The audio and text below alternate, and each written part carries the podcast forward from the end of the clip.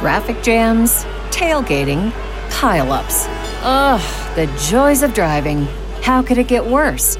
The federal government wants to have a say in what you drive. That's right. The Biden administration's EPA is pushing mandates that would ban two out of every three vehicles on the road today. Don't let Washington become your backseat driver. Protect the freedom of driving your way. Visit EnergyCitizens.org. Paid for by the American Petroleum Institute.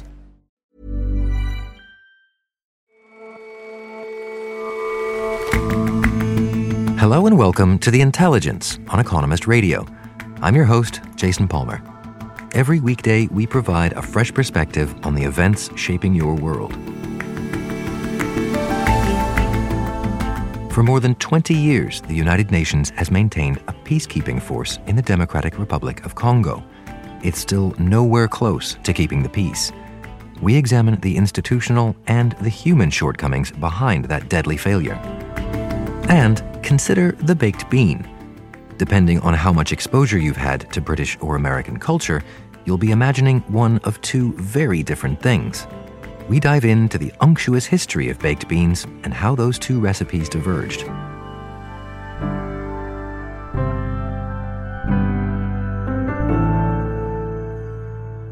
But first,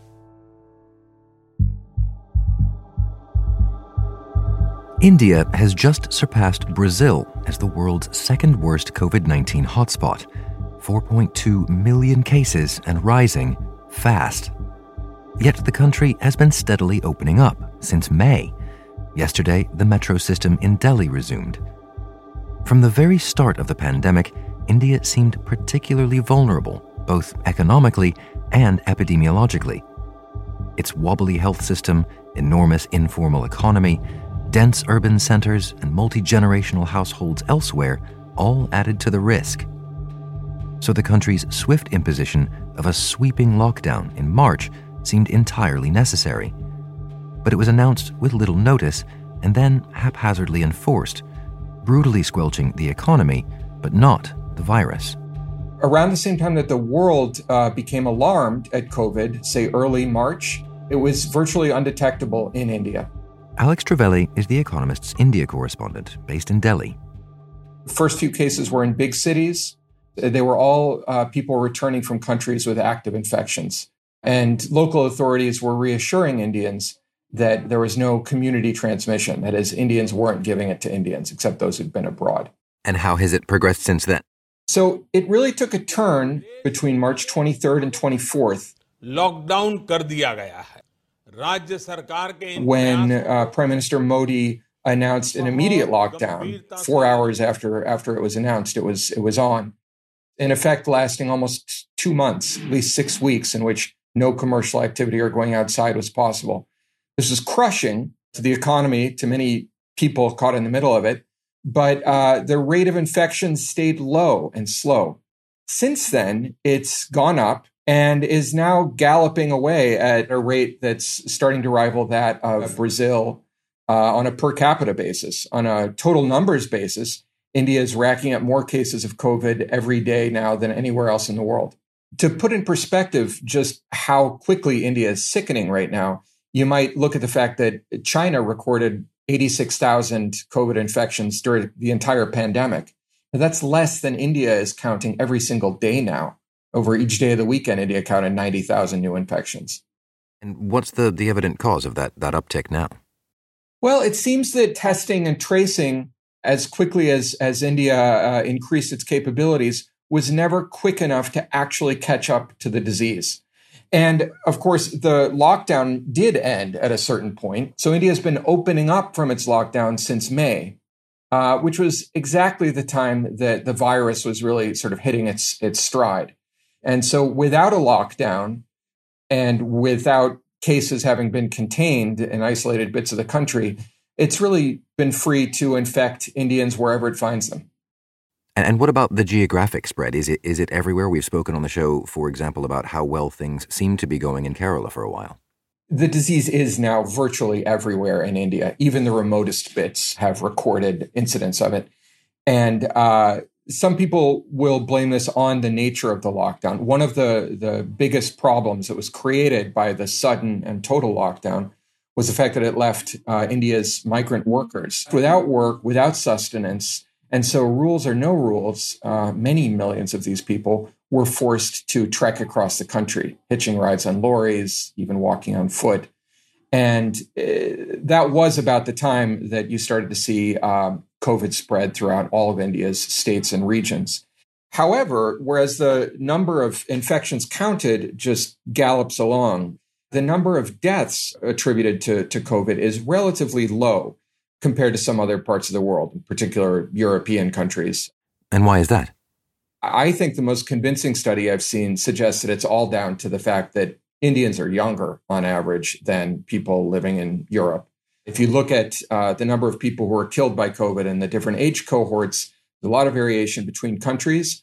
But if you adjust uh, for age, find the average victim, uh, Indians are dying uh, at around 1% of uh, treated cases, uh, not very different than you see in the West. So, one bright spot at least, and, and, certainly not as bad as, as some might have feared, but it sounds as if the lockdown may have done serious damage to the economy. Yeah, it's been absolutely devastating. We now have, since last week, uh, a, a release of quarterly GDP figures, and it shows that India's economy shrank by almost a quarter. That's nearly 24% loss, likes of which you haven't seen anywhere else in the world. No other big economy was hurt nearly as badly. If you look at an equivalent figure at the US, it was about 9%. That's only the formal economy. Uh, India has an unusually large informal economy, and there are a lot of reasons to think that it was even uh, more badly affected, which is one reason that even with uh, the viral caseload increasing, there's really no one calling for such drastic measures again. It seems instead as if the attitude is let the doctors go to work, everyone for himself, uh, guarding themselves and vulnerable family members. And uh, in some parts of the country, it looks as if people are pretending that there's nothing else to do. But is the attitude also that that's that's been a failure of the government? I mean, what's what's the feeling on the ground?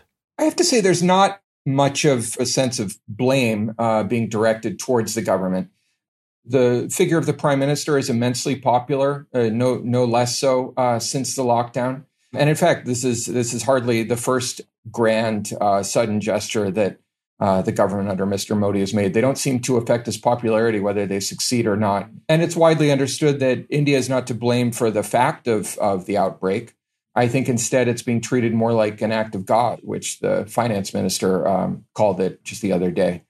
But to your mind, does that mean that these these worrying numbers will only become more worrying if, if people uh, chalk it up to act of God and, and go about their daily business? I think it's inevitable that these numbers are going to get worse. Uh, the pace at which uh, cases are being counted has only increased. There's no other country in the world where you see that, certainly no large country. That is to say, people are getting sick at a faster rate now than they were last week, the week before, and so on.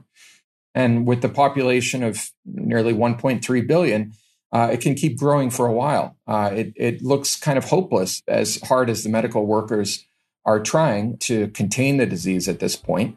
Um, I think the hope is to minimize loss of life before this thing burns its way through the whole population. Alex, thanks very much for joining us. Thanks, Jason.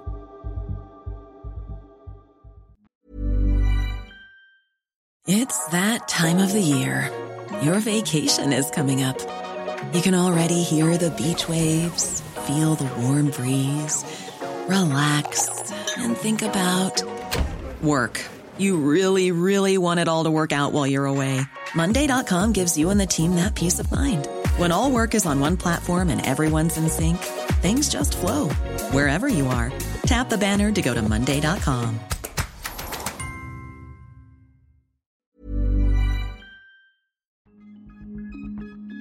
For more than 20 years, the United Nations has had a peacekeeping mission in the Democratic Republic of Congo. It's their largest in the world, with more than 16,000 soldiers and police. They came to oversee a ceasefire after a brutal civil war and to try to establish a lasting peace in the Central African country. But as the MONUSCO mission, as it's known, drags on, the violence just continues, and now the UN is under pressure to leave. Earlier this year, I visited Beni, which is a beleaguered town in northeastern Congo. I went to the MONUSCO, the UN peacekeeping offices, which I'd visited before, and it was a vast complex of different buildings inside this compound. Olivia Acland writes about Congo for The Economist. When I went there again, all that remained of the offices was a field strewn with rubble. There were shards of glass across the grass, there were scattered bricks and blackened earth. In November last year, the MONUSCO offices were burnt down by the very locals they were there to protect.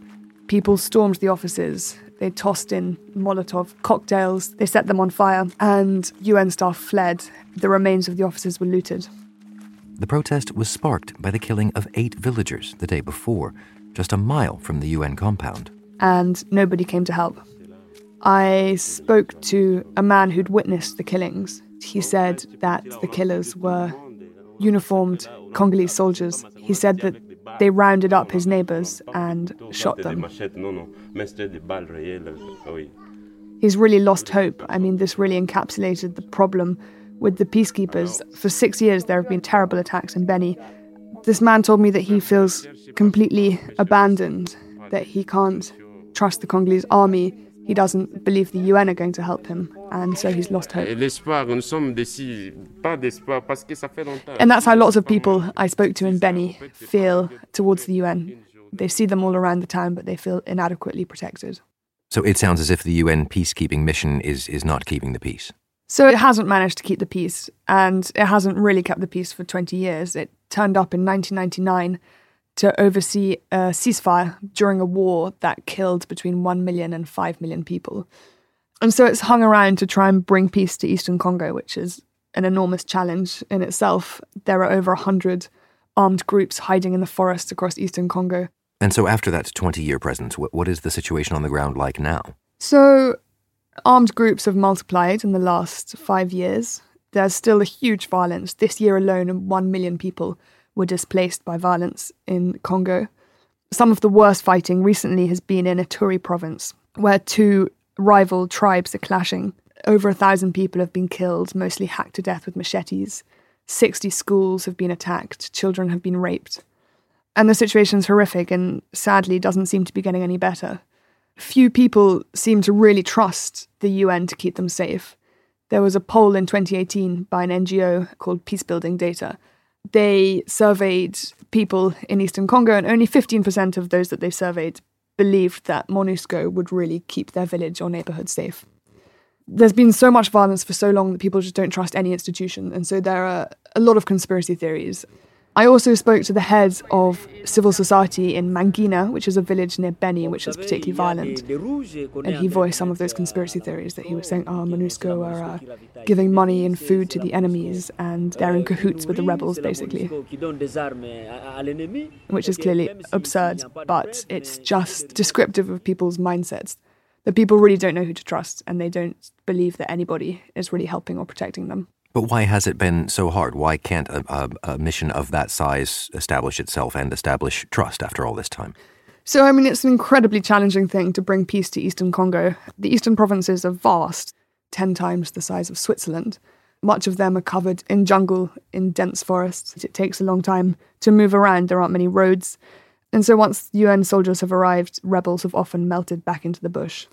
I spoke with Leila Zerrougui, who's the MONUSCO head in Congo, and she said that they always felt they could have done more. We will never, we will never do enough to protect people that end up killed. Mm. It's always something that we feel that we fail. There is no doubt about it. But it's just an incredibly difficult mission. And if the Congolese people are wary of the peacekeepers now, what does the state think of them? So they can only stay in Congo as long as the government wants them to and they are obliged to work together with the Congolese army. But the Congolese army is deeply untrustworthy. Lots of its members are very badly paid, very unruly. They work together with rebels, some of them tipping rebels off, selling them arms. There's also some evidence that not all of the UN troops themselves are trustworthy. There have been lots of accusations of rape from UN troops in Congo, particularly from the early days of the mission. Even today, if you go to a MONUSCO barracks or a MONUSCO building, their walls are plastered with posters reminding soldiers not to have sex with underage girls, not to pay for sex. So, given the scale of the problem and, and the scale at this stage of the, the failure of the mission, is there a point to, to having UN troops on the ground there?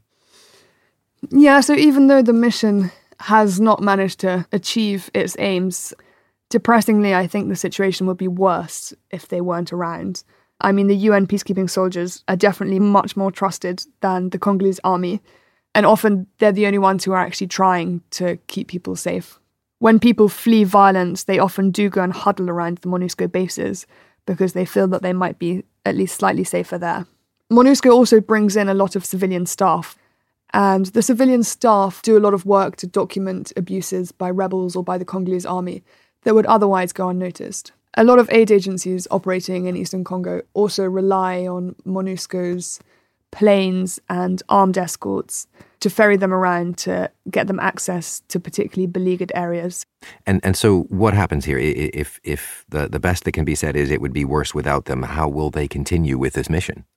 So they're under pressure to pack up and leave. The Security Council commissioned a report which said that they should try and be out by 2022. This is not going to happen because they need to meet certain criteria. The Congolese army needs to be in control of vast swathes of territory in the east, which will frankly not happen by 2022. But they are under financial pressure.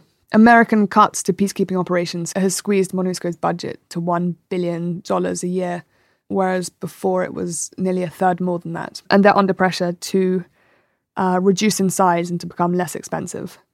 And I think if they did try and pack up and leave too quickly, there would be a gaping hole which would only be filled by rebels and predatory soldiers. So I fear the violence will continue, but if they left in a hurry, it would only get worse. Thanks very much for joining us, Olivia. Thanks very much for having me on the show. For plenty more analysis like this from our international network of correspondents, subscribe to The Economist. To find the best introductory offer wherever you are, just go to economist.com slash intelligence offer. Beans. They're, as the old rhyme goes, good for your heart. And where I grew up, baked beans are good for a barbecue. But here in Britain, baked beans are a surprisingly different dish. A million housewives every day pick up a tin of beans and say, Beans means Heinz. Britain and America are two countries divided by the same baked bean. Josie Delap writes about food for 1843, our sister magazine. In Britain, baked beans are fast food. They go on a potato, they go on toast, they go with breakfast. They come out of a can, they're quick to prepare. You can jazz them up with cheese, with other flavorings. In America, they're quite a different dish. It's a slow cooked thing.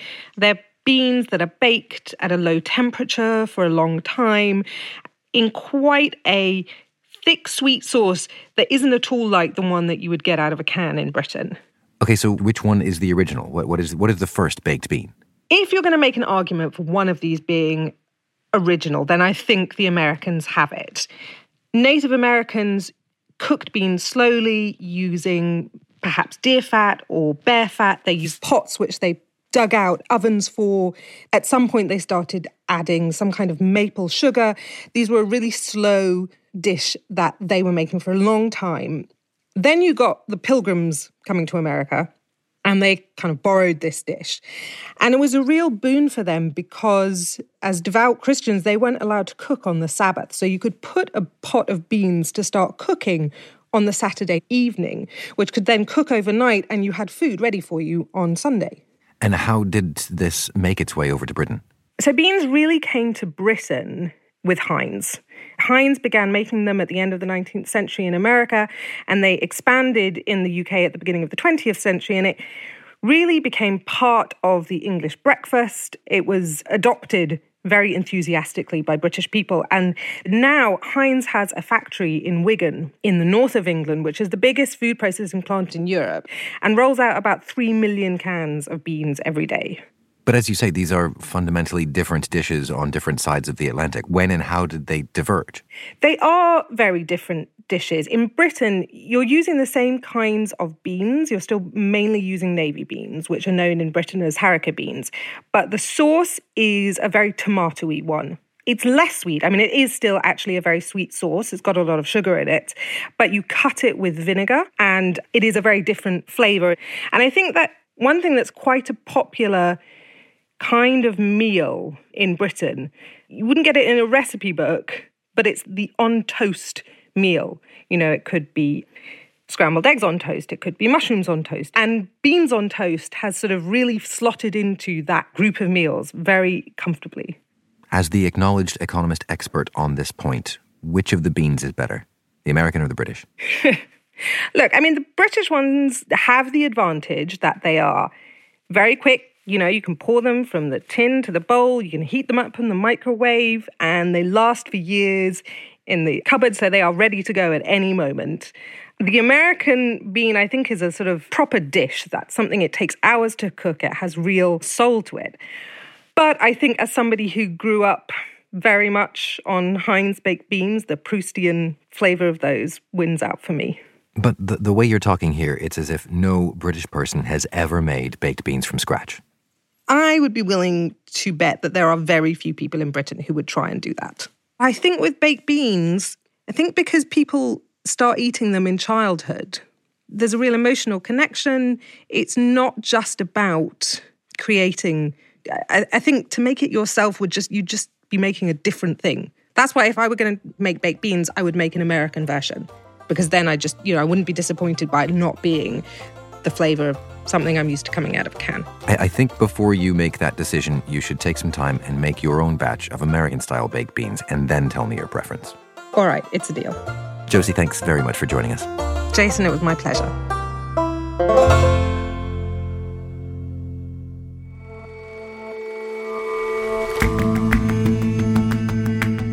That's all for this episode of The Intelligence. If you like us, give us a rating on Apple Podcasts. And see you back here tomorrow.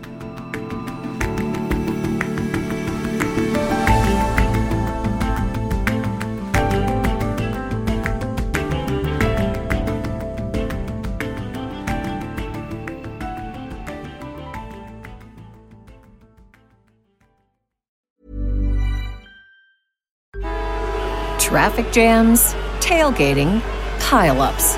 Ugh. The joys of driving. How could it get worse? The federal government wants to have a say in what you drive. That's right. The Biden administration's EPA is pushing mandates that would ban two out of every three vehicles on the road today. Don't let Washington become your backseat driver. Protect the freedom of driving your way.